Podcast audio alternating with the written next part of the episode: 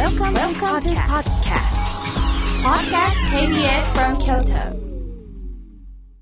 はいこんばんは吉本の大崎宏とえー、坪田塾の坪田信孝です。坪ちゃんはい。今日のゲストはねはい。王子ですよ王子様。王子様はい。お姫様じゃないのがちょっと残念やけどねこれ大違いやけどね ということで今日のゲストはマルチクリエイターという呼び方がいいのかどうかちょっとあれなんですけれどもあの広い王子さんです王子さんこんばんはこんばんは、広い王子です。どうもよろしくお願いしこんばんます。は。どうも。えっと張り切ってですねうん。せっかくあの広い王子をお迎えしたので、はい。頑張って3週広い王子特集でいいですね。もう、いや、3本じゃ足りないかもしれない足らないですねそのはい後はまたうだうだね 喋りましょはい。よろしくお願いします。よろしくお願いします。うあの広い王子全仕事っていうはい。20年前に出た本がありましてハードカバーの。ありますねはい。20年前にこんだけの仕事をなさってた一冊の本になるぐらいうん。はい。いや、これがまずすごいですよ。普通、この人の全仕事ですっていうのは、ハードカバーの一冊の本になることはまずありえないですもんね。あそういや、そりゃそうですよね。そうかもしれませんね。はい。で、中身がまたすごい。職種をはい一つじゃなかったからですよね。うーんあっち行ったりこっち行ったりして。だからもう何者なんですかっていう のが多分まず最初に思うことですよね今のあの若い方たちが、はいはいはいあのまあ、20年前にこんだけのブームを作って、はいはい大儲けなさったと思うんですけども、はいはいそれから20年経ったので、うん。その後何をしてたんだとか、はい。これから何するんだとか、はい。い、うこともあのおいおいお聞きしたいと思います。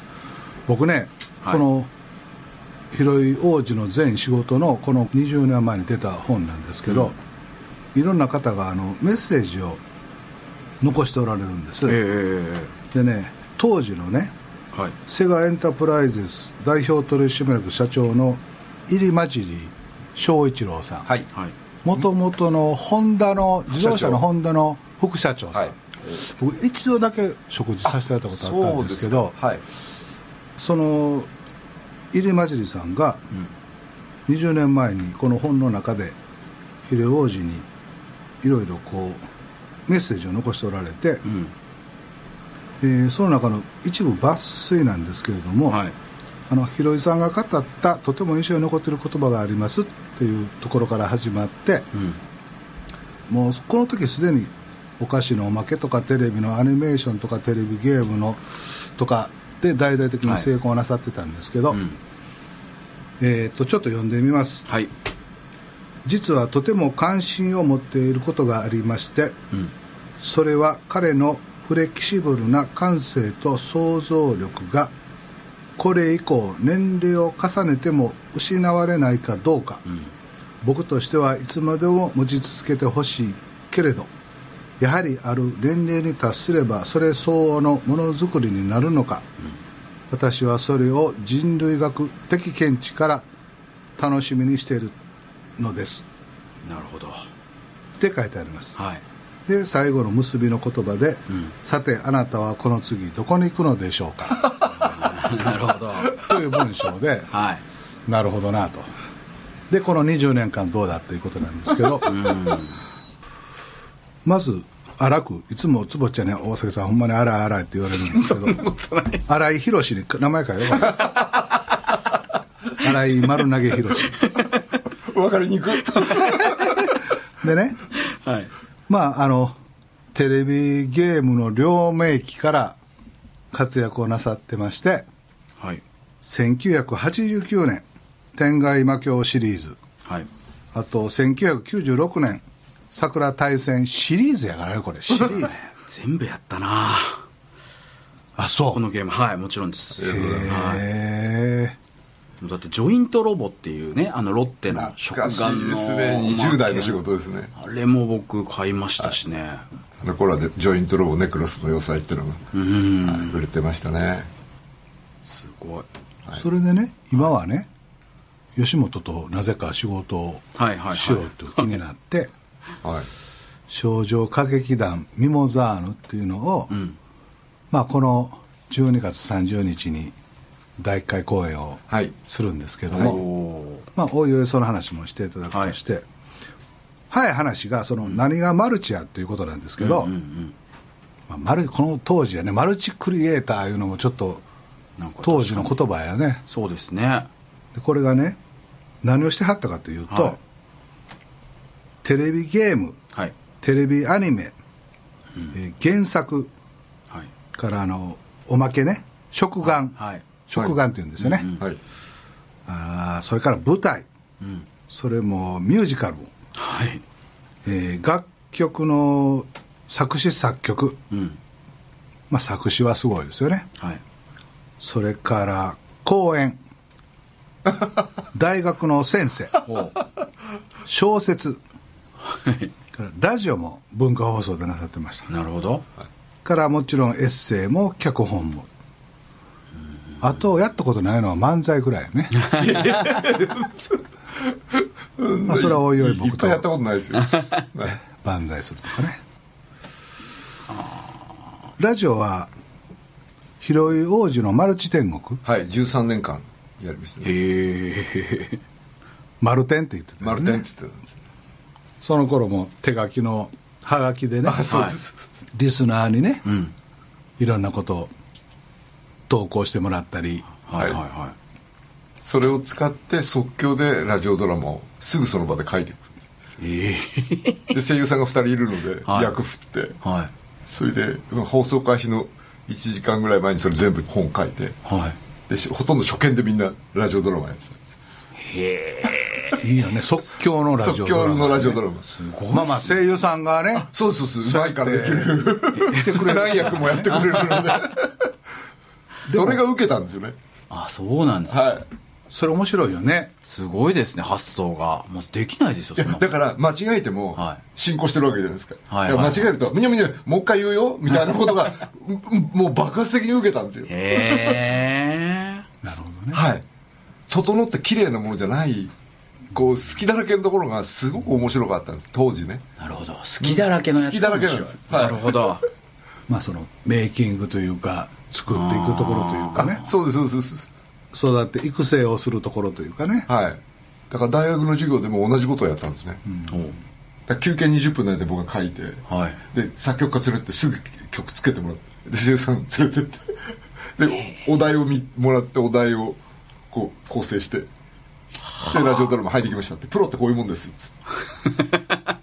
プロって780点のものをすぐできるんですよ、い、くいくらでもできるんですよ、はい。100点ってのは難しいんですよ、はいはいはでも780点のものだったら本当に右から左スッとできないプロじゃないんでね。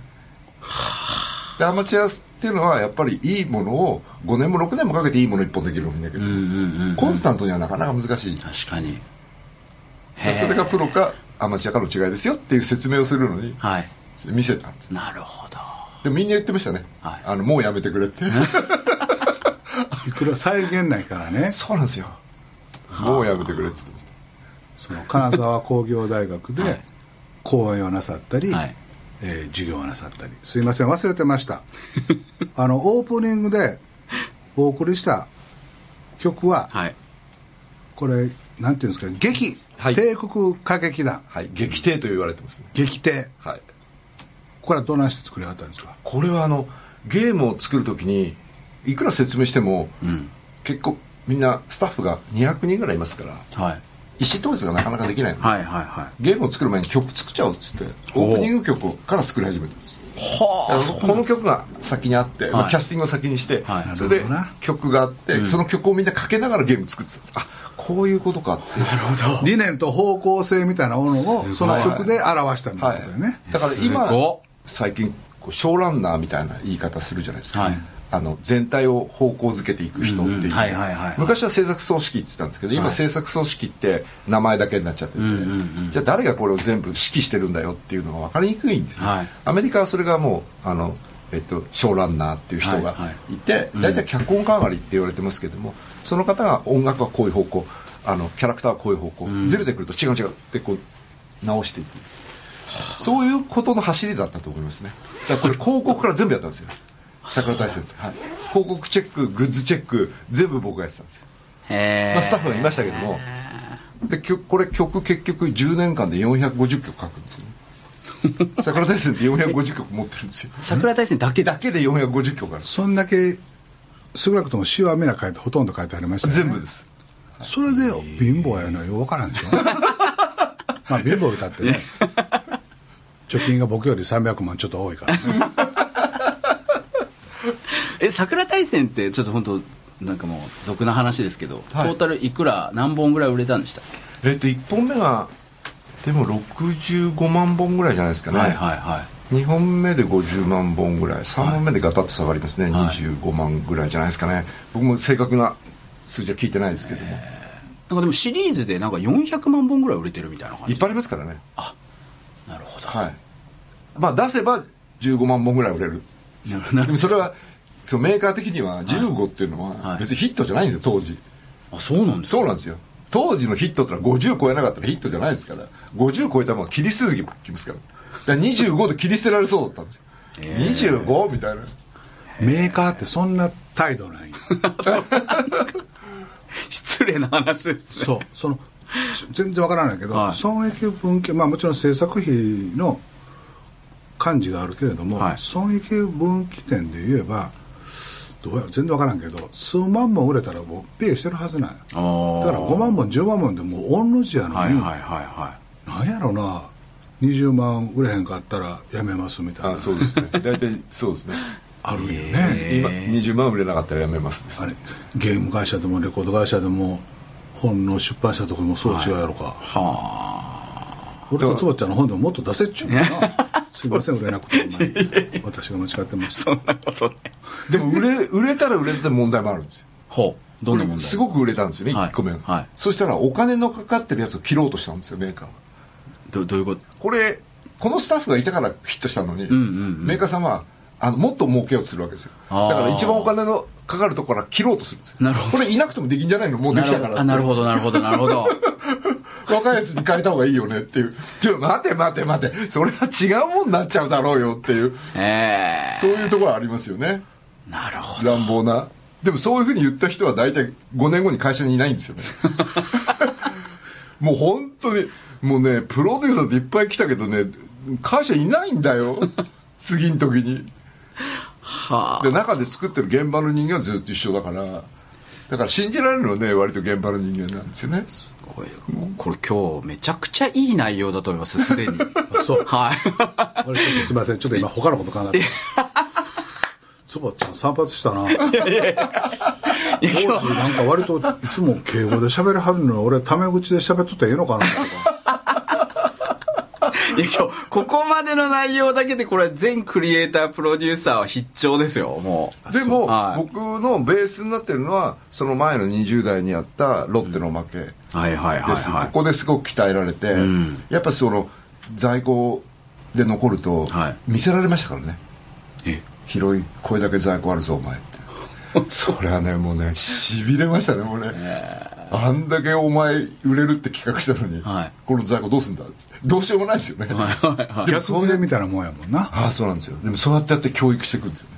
えーえでもそれロッテでで働かれてたわけではないんですよね、はい。雇われてですよね。はいいつも雇われてこれだから松坊ちゃん当たり前のことなんやけど、はい。インターネットデジタルの時代になって、うんはい。流通がうん。変わるやんか、そうですね。はい。えっと、レコード会社のレコードとか CD も、うん。そうですね。もう抑えてたからこそ。うん。確かに。で映画も、はい。い、ろんな映画会社がうん。全国にいろんなスクリーンを映画館に建てて確から抑えてたからこそ、うん。はい。ゲームしかり本しかり、はい。ところがこれインターネットの時代になって、流通はうん。もういりませんと、あるいはごく一部ですと。っそうですね。てなって、はい。これまたチャンスが、はい吉本みたいなその流通何も持ってないようなところでも確かに。これチャンスがはい。あって、そうですね。まあ、まあ別に吉本だけじゃなくって、はいはい。全てのいろんな企業組織法人がうん。チャンスがあって確かに。で吉本としてはこの時に、はい。まあまあ変な話だけど、うん。坪ちゃんと出会い王子と出会い、はい。というのはこれやっぱり何かの縁かも分からへんよね。そうですね。絵にし。いや確かに。そそれはまあ、それはでも僕僕から言わせたら僕の方がそのご縁はすごくありがたいんですけど、はい。その桜大戦とかって今はもうされないんですか？いや別に声がかかれば。あ僕自分から営業したことないので。あそうなんでロッすかテもたまたまあのご飯屋さんにいた隣の人がロッテの代理店の人で「君面白いね」ってちょっとうち遊びに来ないって名刺くれたんですよ。24 5ぐらいの時ですね。で遊びに行ったらば「これやってみない?」って言われてそれロッテじゃなかったんですけど、はい。違うものを出されて、はい。で書いて出したらばあの5000円くれたんですよ。ええ。ええ。当時喫茶店のバイトが130円ですから1時間。それで5000円くれたんですよ、はいでおいいなと思って、はい。こんなんでお金くれんだと思って、い、っぱいやりたいなって。でやんないって言われてそしたらロッテのおまけだった次が。ジョイントロ。ボでジョイントロボもう出てたんですけども、はい。ダッサくて、はい。ダッサっつったんで、はいはいはい。だからじゃあお前が考えるのを考えてこいっつってこう考えて。言ったらばそれが採用になってそこからはもう本当に定期的にずっと毎月30万ぐらい作れてたんですよ。でも辞める時150万ぐらいもらってましたから。えその時給がえ喫茶店の時給が130円150円。の時。に130万円もらってた。いやいや、えっと150万です。150万。最後辞める時ですね。でもこの時はもう喫茶店のバイトも280円ぐらいになってました。いやいや消さればそれもないけど。なあそれみんなもう使ってしまってんね。んすごいですね。だって139今だってどんなもんですか？1000円ぐらいだったりとかすると思うんで。1000円最低なまあ、じゃあ 10, 900 10倍ぐらいって考えたらそうですね。月に1500万ぐらいもらってたってことですよね。今でいうそこまで行ってないかもしれないです。貨幣価値的に言ったら。ただあのえっとそうですよね。毎どこで使ったんや毎月 毎月、はい。あの服買って、はい。それでジャズクラブとか、はい。そういうところに行ってましたかズクラブにら当時六本木にミンゴスムジコってあって、はい。そこの笠井公子が出てたんですね、はい。で出たばっかだったんですよ、はい。でそこにもう通い詰めてて、ええまあ、ロールドロンとかもうもう大好きで、はもう全部ジャズでしたね。ジャズにお金使いました。うわーって。でスピーカー買ってきて。はでスピーカーにやっぱ何百万でかかるからそれをずーっと設計してて。でしょうがないから本書いて、はい。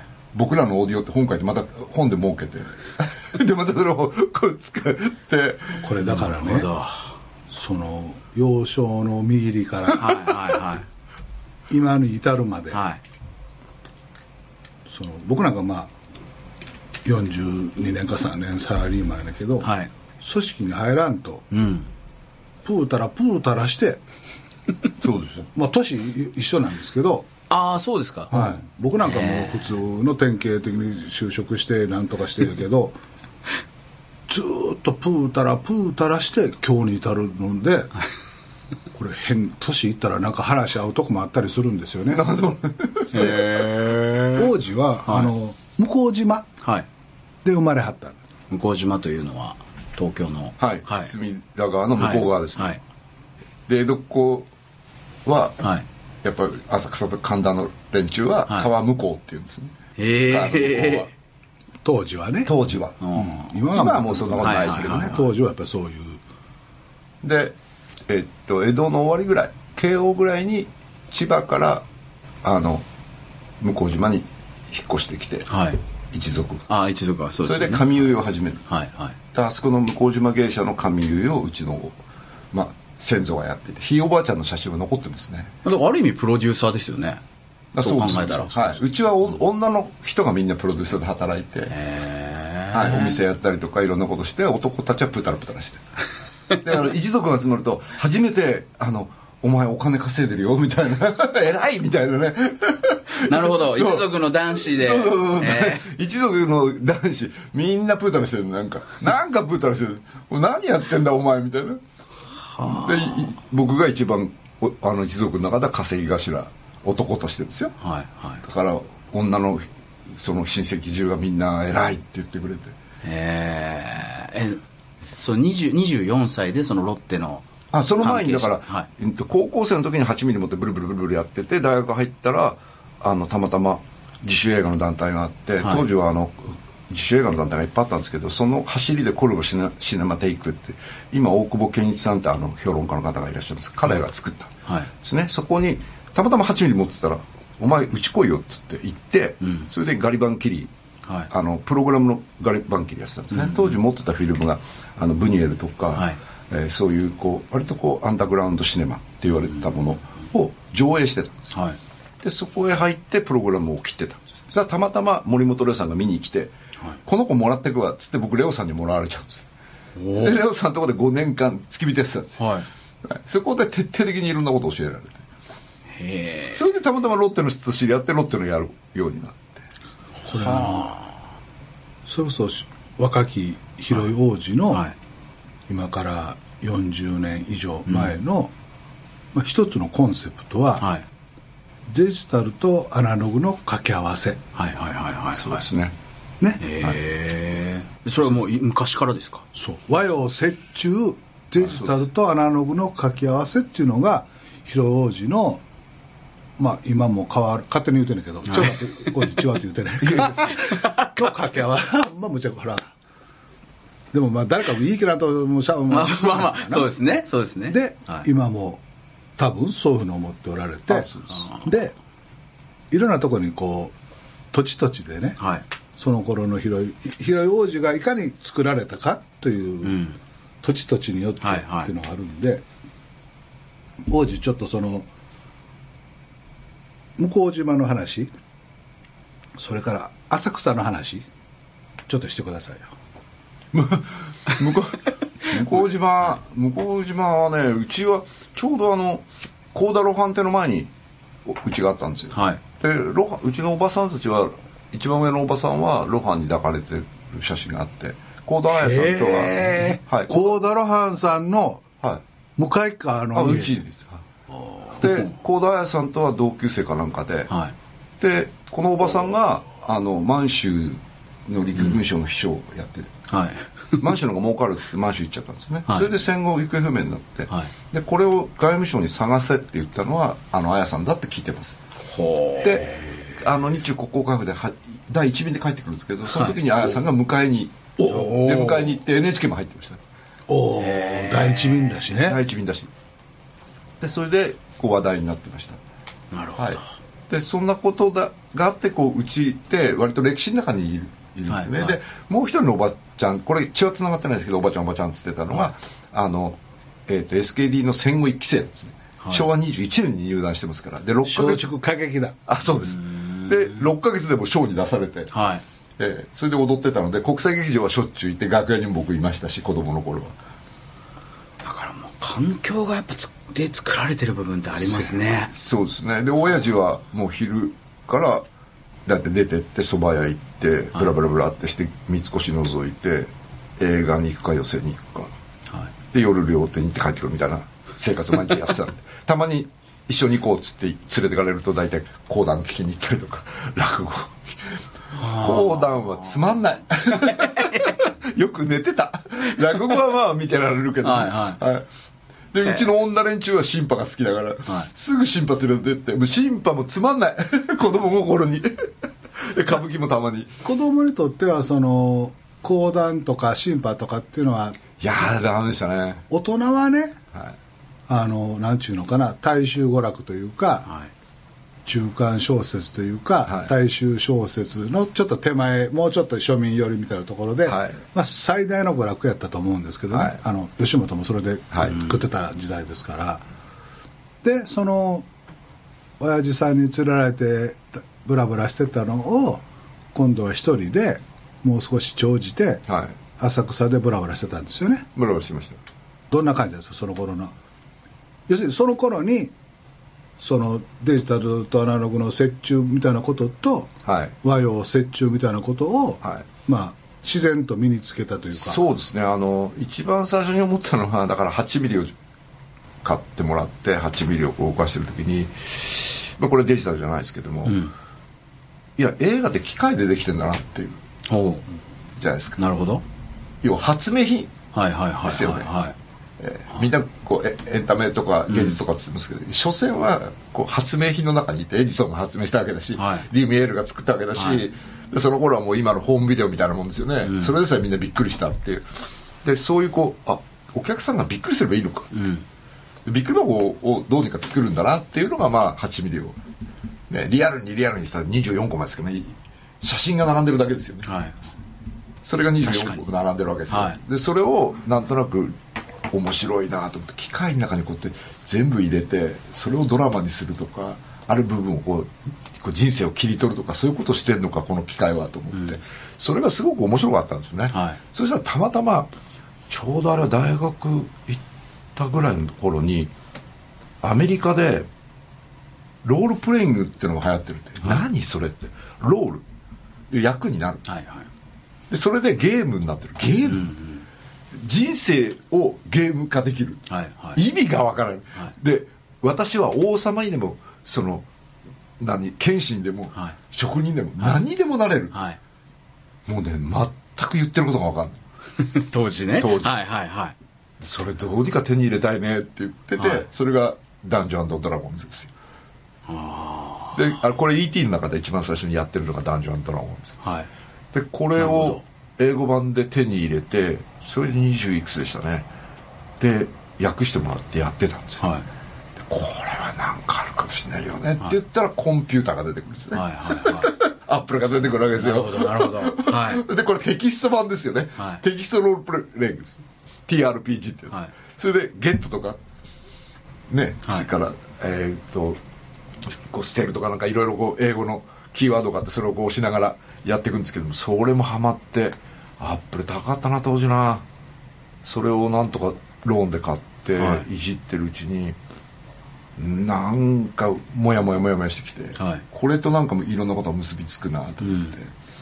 でもそう考えた時にあれ？と思ってこれ全部入れ物がこういっぱいあって、はい。これ中に入ってるのがソフトって、まあまあその通りソフトなんて言ってなかったですけど中にあるものでお客さんが熱狂している。うん。でもそ外側の機械が良くならないと中も良くならないっていう、はいはいはい。この関係性ですよね。ああなるほど。こ鶏こが卵みたいなそうそうこれがどっちが先なのよっていう、はいはいはいはいでこの側が変わったら中は一緒でもいいじゃん、はい。これがねマルチクレーターの始めるんですよ。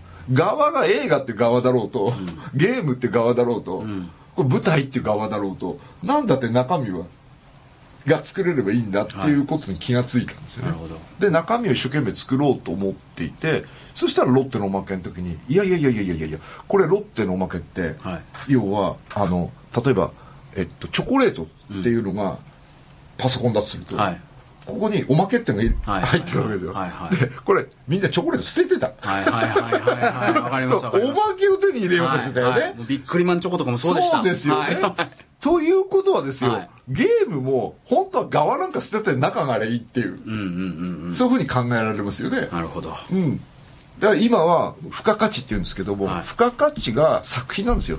うん。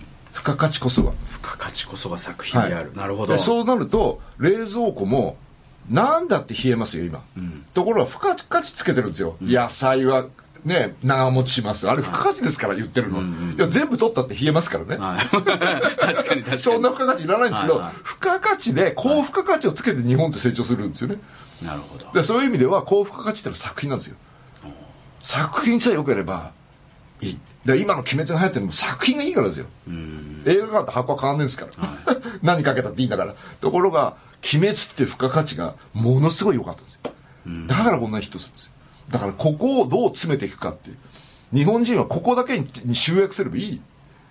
そうすればこれが原作となって世界中で飛び回っていくっていうふうに考えたら、日本でやっぱ200億の映画作るわけになかなかいかないから、ん。元の原作っていうところに一番最初の付加価値のところに一生懸命日本人がその日本人って職人ですからね、はい。細かいところまで気が付くのでそういう性質を使って原作をいっぱい作っていけばいいんじゃないのって思ってるんですよ。今日の KBS ラジオの「ラブユー京都」の3本撮りで、はい。ラジオではい。これからの私の思いと仕事みたいなの喋ってもうたら、はいはい。これでもう原版を作ったみたいなもんやから。ただで付加価値ただじゃないけど。これ本になりね。ね。これ坪ちゃん「鬼滅の刃ね」はい。坪ちゃんこれで見てきたんだはいはいはい今日見てきたんだ、はいはいはい見ましたはいはい。4回泣いたんやろ？4回泣きましたね。鬼の目にも涙やからいやいやそんなことないです。うまいね。鬼滅とかけて素晴らしい。あのあれですよね。何や節なんですけどいやそうなんですよね。鬼滅ってやっぱ日本人のねこう持ってるものにピンって引っかかるんですよね。そうなんですよ、はい、でやっぱり久しぶりなんですよ。あのみんなのために戦ってる子って、ああ本当にそうですね。ね、だからワンピースは自分のためですから、はいはいはい。俺は海賊王になるんですよね。確かにところが久しぶりに、はい。仲間のためとか妹のためあんないい子って久しぶりなんですよ。確かに。本当に久しぶりなの。だからそれにやっぱこう時代がぐるっと回った感じがしますね、うん。いや本当そうですね、はい。本当にぐるっと回ったなっていう。なんか久しぶりにい来た。本当におっしゃる通りに主人公のその炭治郎がまずめちゃくちゃ優しいんですよね、うん。とにかく。そうですよね。で優しさに触れていわゆるその鬼も改心するみたいな側面があったりとかあと例えば自分の腹を刺されるんですけど、はい。その敵を助けてくれと。あの刺した人も人間だからあの助けてほしいんだみたいなこととかっていうのをこう言ったりとかなんかすごいまず優しいなっていうふうに思って、はい。であとなんていうんですかねその煉獄さんっていう、まあ、その主人公の上司にあたる人が、まあ、要はキーワードとして言うのがその心を燃やせと。はい。心を燃やして生き生きようみたいな感じのことをこう言うんですけどこれってなんかどっちかっていうと今令和の時代ってあんまりその若者とかがガツガツ行こうとしないみたいなちょっと車に構えてるよとかあの今すごい頑張って後々成功しようみたいなのっていうのはあんまり受け入れられないみたいな風潮ってあったじゃないですか、はい。でもこれが今これだけ売れてるってことは 逆に言うとその心を燃やして何かのために一生懸命頑張ろうみたいなのっていうのにすごくみんな共感してるってことだよなっていうふうに思って。そうそうね、はい。あの当たってるかも。はいはいはい。あのねその最初に言ってた令和はって言ってた連中は、うんうん。平成の連中なんですよ。なるほどだから平成が古いっていう時代になる。平成の連中が昭和が古いって言ったのと同じように平成の連中がみんな令和の連中に古いって言われるんですよ、その時代が来たんですついに。それはねもう一回その、えっと、分断の時代じゃなくて、うんうんうんうん。みんなで手つなごうよ。優しく言おうよ。はいはいはい。っていうだからあのもしかするとこれからその小学生とかが、はい。もう実際出てるんですけどあのスマホ持たないんですよ、うーん。ええ。うちのミモザーにいる子も何人もスマホ持ってないんですよ、はいはいあの必要な時だけ持ってますけど、はいはい。でこれ連絡取んないのって言ったらあ面倒くさい。電話した方が早いって言ったんですよ えどういうこと？って言ったら「え電話して会えばいいじゃん」って。これでやってるのが面倒くさいって。えついに出たと思って。一周回りましたね。一周回った。と思って。そうですよ。こんな中でねえああでもないこうでもないって仲間って言いながらグループ作って悪口言ったりしてんだったら 目の前で言えよっていう。それの方がいいよね。確かに。そうなの。悪口は目の前で言うこと。なんかあの吉川幸雄さんって方がね、はい明治大正昭和平成はい。で一旦終わって、はい。令和からはい。また新しい時代が始まるはい。って最近出た本に書いてあったんですけどそう思うと納得します納得というか腑に落ちますよね、はい。うん。だから確かに。これ聞いてる若い人たち今もう一回君たちがうん。ゼロからというか、うん。明治からのはい流れを見て、もう一度スタートするんだから一緒に頑張ろうよねって僕たちも言えるし、うん。そうですね。本当にあの使い古された言葉やけど未来はどこにあるか君たちの中にあるって本当に言える時代ですよね。ましてこのネインターネットはいがっていうことで言ったら、そうなんですよ。新しい時代やね、はい、インターネットは全てじゃなくてあの、まあ、スマホもそうですけどもそういうものは道具ですから。さっき言ったように、はい。全て道具です。その中に何を入れるかってこれはね心でしかないんです。人の心を入れるんだっていうふうに考えていけばいいって。だから組織もそうですよ。会社も道具でしかないので器ですから、その中に入ってる人間が問題なんですよね。はい。だからそういう意味では過去のやり方そのトップダウンとか「うん。まあ、何やってんだ!」みたいなはい。怒鳴りつけて、はいでパワハラって言ってますけども、ああいうものも古いもんですよ。うん。今はコミュニケーションで社長もコミュニケーションですよね。うん。社長って役職なのでね。そこに座ってるだけなので別にそれで降りたらば偉いわけでも何でもなくて街歩いててみんなで、ね、行列で「社長!」みたいな。古いよねもうね。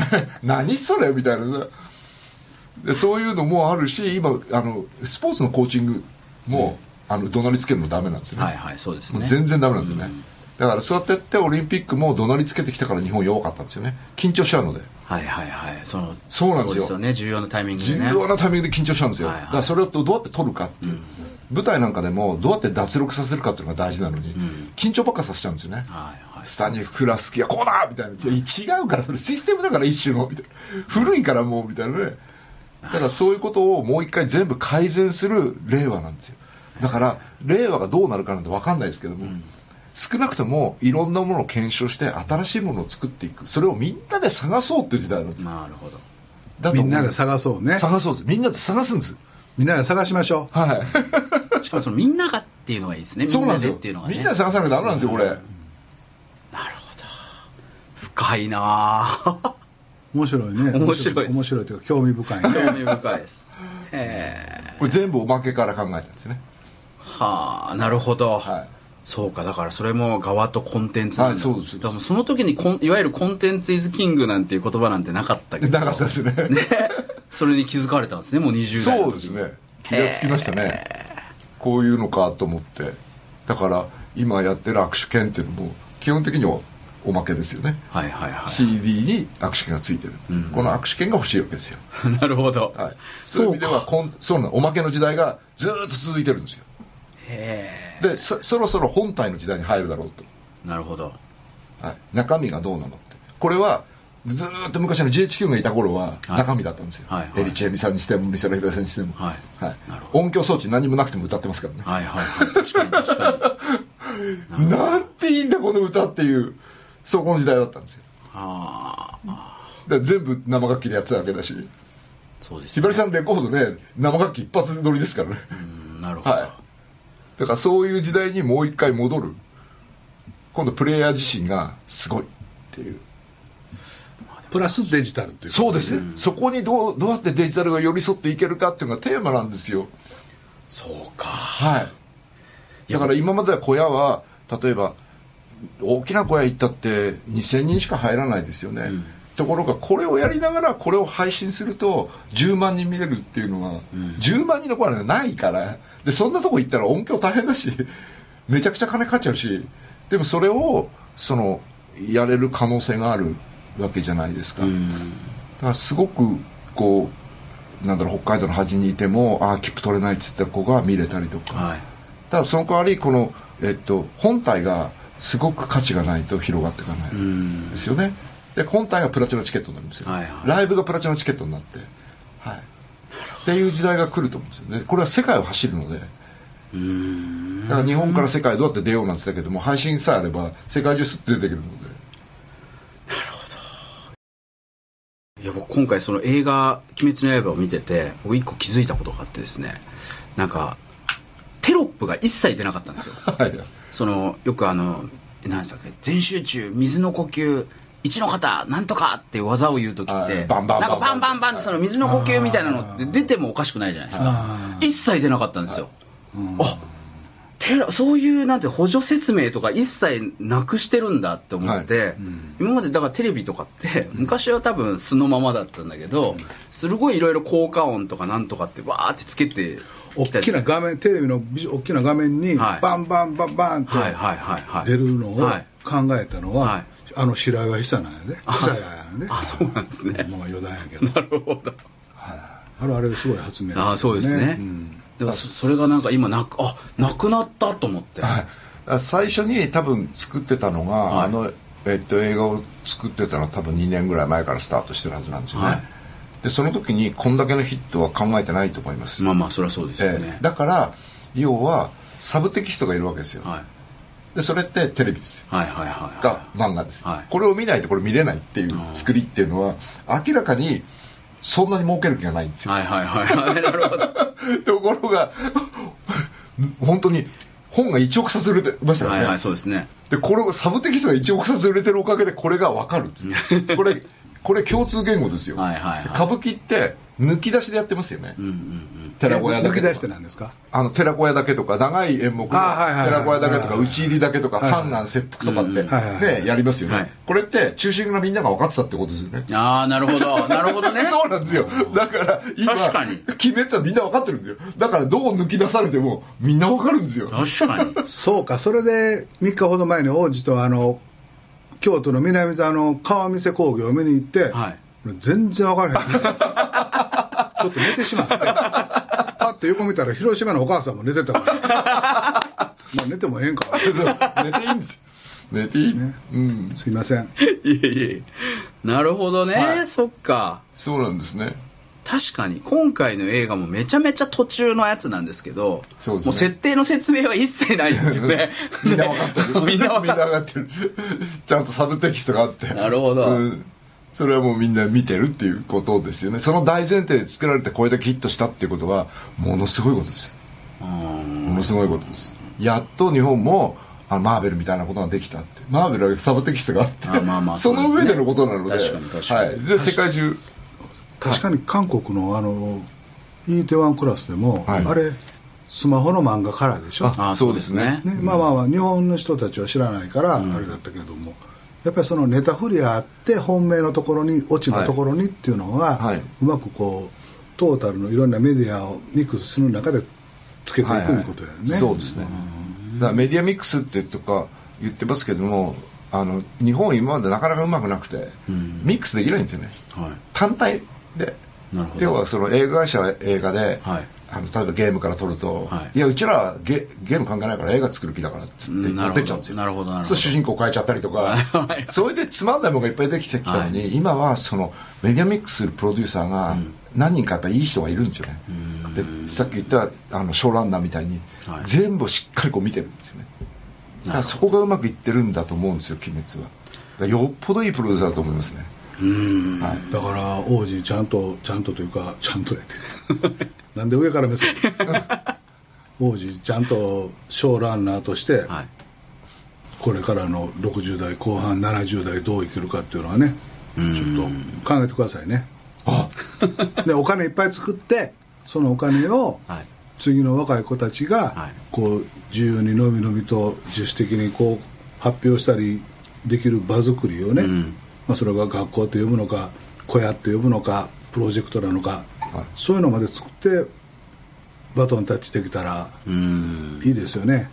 いやでもなんかバトンタッチする気なさそうな感じしますけどねお二人とも。なんかあのもうアーティスト気質が強すぎて。いや僕はもうバトンだって社長も岡本明彦 社長にって言いながらどんどんいろんなことこれやろうあれやろうとおっしゃるじゃないですかああまあまあでもそれせえへんかったらほら吉本からお金もらおうと。思ってそれでええんやったらもそうう。いやいやなんかなんかいやそれがダメじゃなくてなんかもうやっぱ背中で語ってらっしゃるなっていうのはすごく僕は感じるんですけどね。えでもだって引退する気とかないですよね。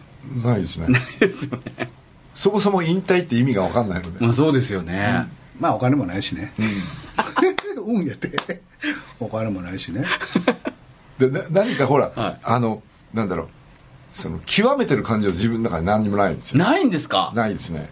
いつも現場行ってゼロからスタートなのではい。あの一人で行くわけじゃないですか現場。に、はいはい。そう組織があって、はい。初めての人がいつもいて「はい。初めまして」っていうとこから始まるので、はい。だからえ「僕何すればいいですか?」みたいなことから始まる。えそれすごい。ですよ。だからいつも新人ですね。どこ行っても新人のつもりですねだから舞台初めて行った時も、まあ、ゲームヒットしてましたけども舞台行って一番最初にやったのは雑巾掛けです。へえ舞台に上がったことがないので、は作ったこともないし、はい。だから雑巾掛けやるしかないと思って邪魔にならないように朝早く行って雑巾掛けやったらあの大道具の親方とかが声かけてくれてで仲良くしてくれて道具の作り方教えてくれて俺をプロデューサーなんだけどなと思いながら下働きだと思ったんですよね。それでお教わってったんですよねはあ。まああの裏返せば余裕やけどね。なるほどね。確かに確かに。もちろん余裕よ。はあ。やらしっちゃやらしいいやいやそんなことないです。余裕よ。自信 確かにそうですね。じゃなかったらこんだけヒットしてるのに、なんかこう雑巾がけからっていうのはできないですよね。やっぱりそこでその広い王子組をどう作るかっていう、あああそうです。そこからのプロデュー場ス場作りをする。はい。なるほど。全くその通りです、仲間をみ味方をつけないと。どそうか。うやってこう味方を作っていくか仲間を作っていくかっていうことですよね。王子が今回は A って A という方向でやるよって時に「はい分かりました」って言っても当たり前やけど、はい。はいあ A ダッシュかな A2 ダッシュかな B やな C やな Z やなって子がいっぱい出てくるじゃないですか、はいはいはいはいはい。それをいや A は A だからうん。というのをどうプロジェクトの中で構築していくかっていう、まあ、王子のやり方というか信念みたいなところが。だから何もやってないっちゃやってないし、はい。全部やってるって言ったらやってるというような。ことでゲームだと大体そうですね20億ぐらい背負うわけですよね。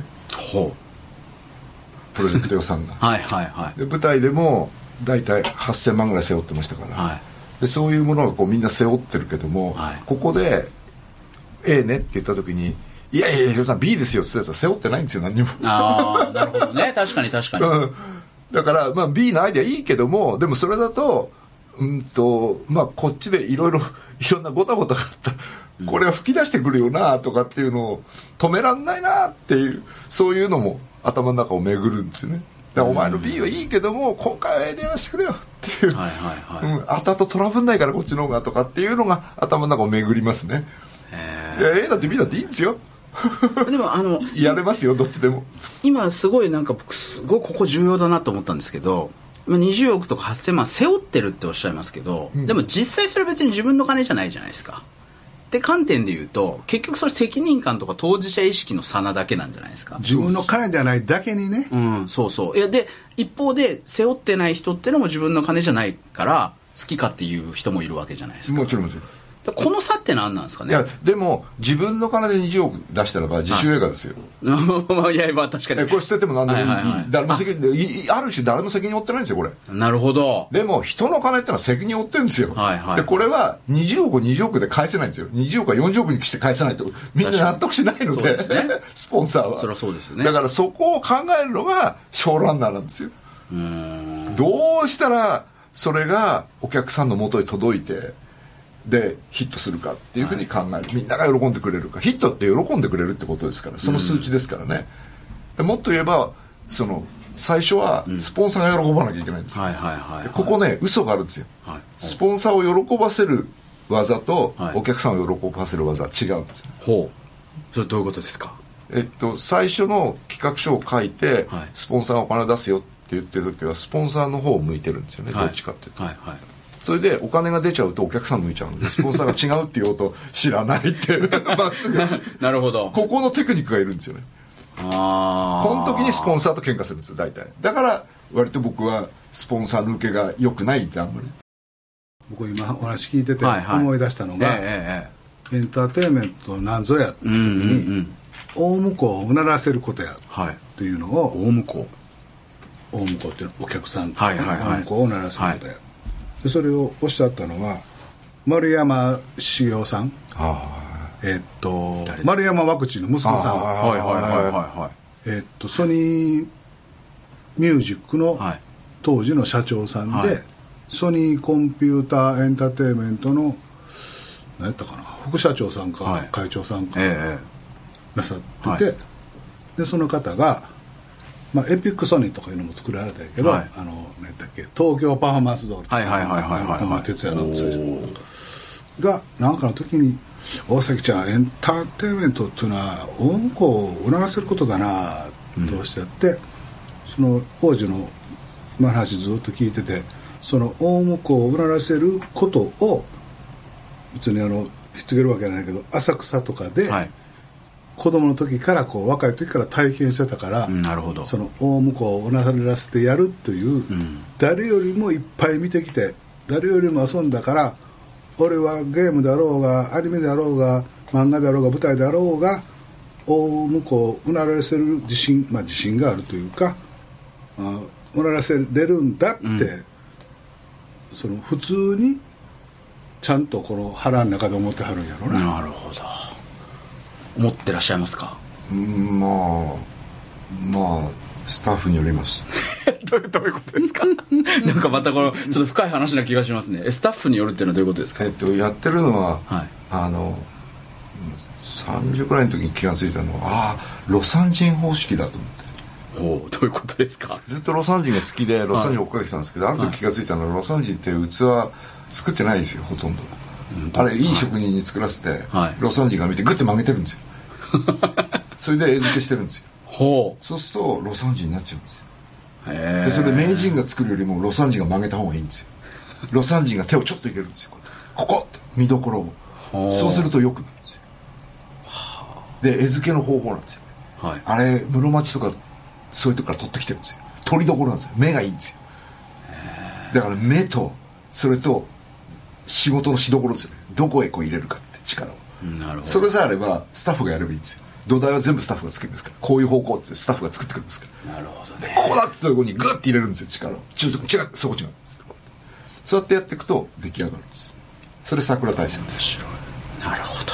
これだからちょっと坪ちゃんと王子となんか一緒に仕事してよ、いやいやいやいや一緒に一緒にお願いします。ね、これまあ横で。あ のタバコ吸うとるけど。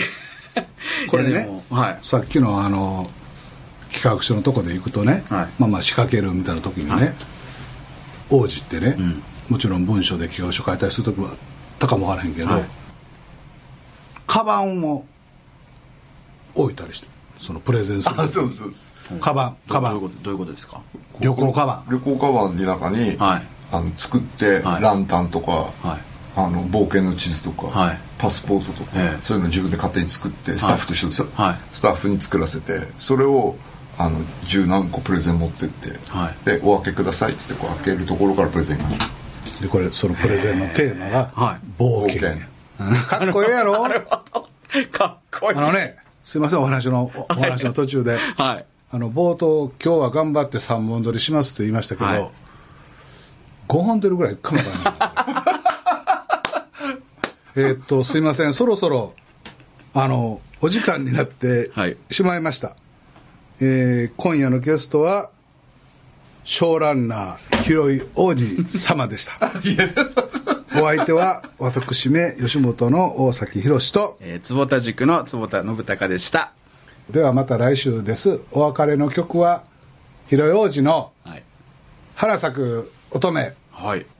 聞きながらお別れしたいと思いますは。あさようなら。さよなら。さよなら。おやすみなさい。おやすみなさい。おやすみなさい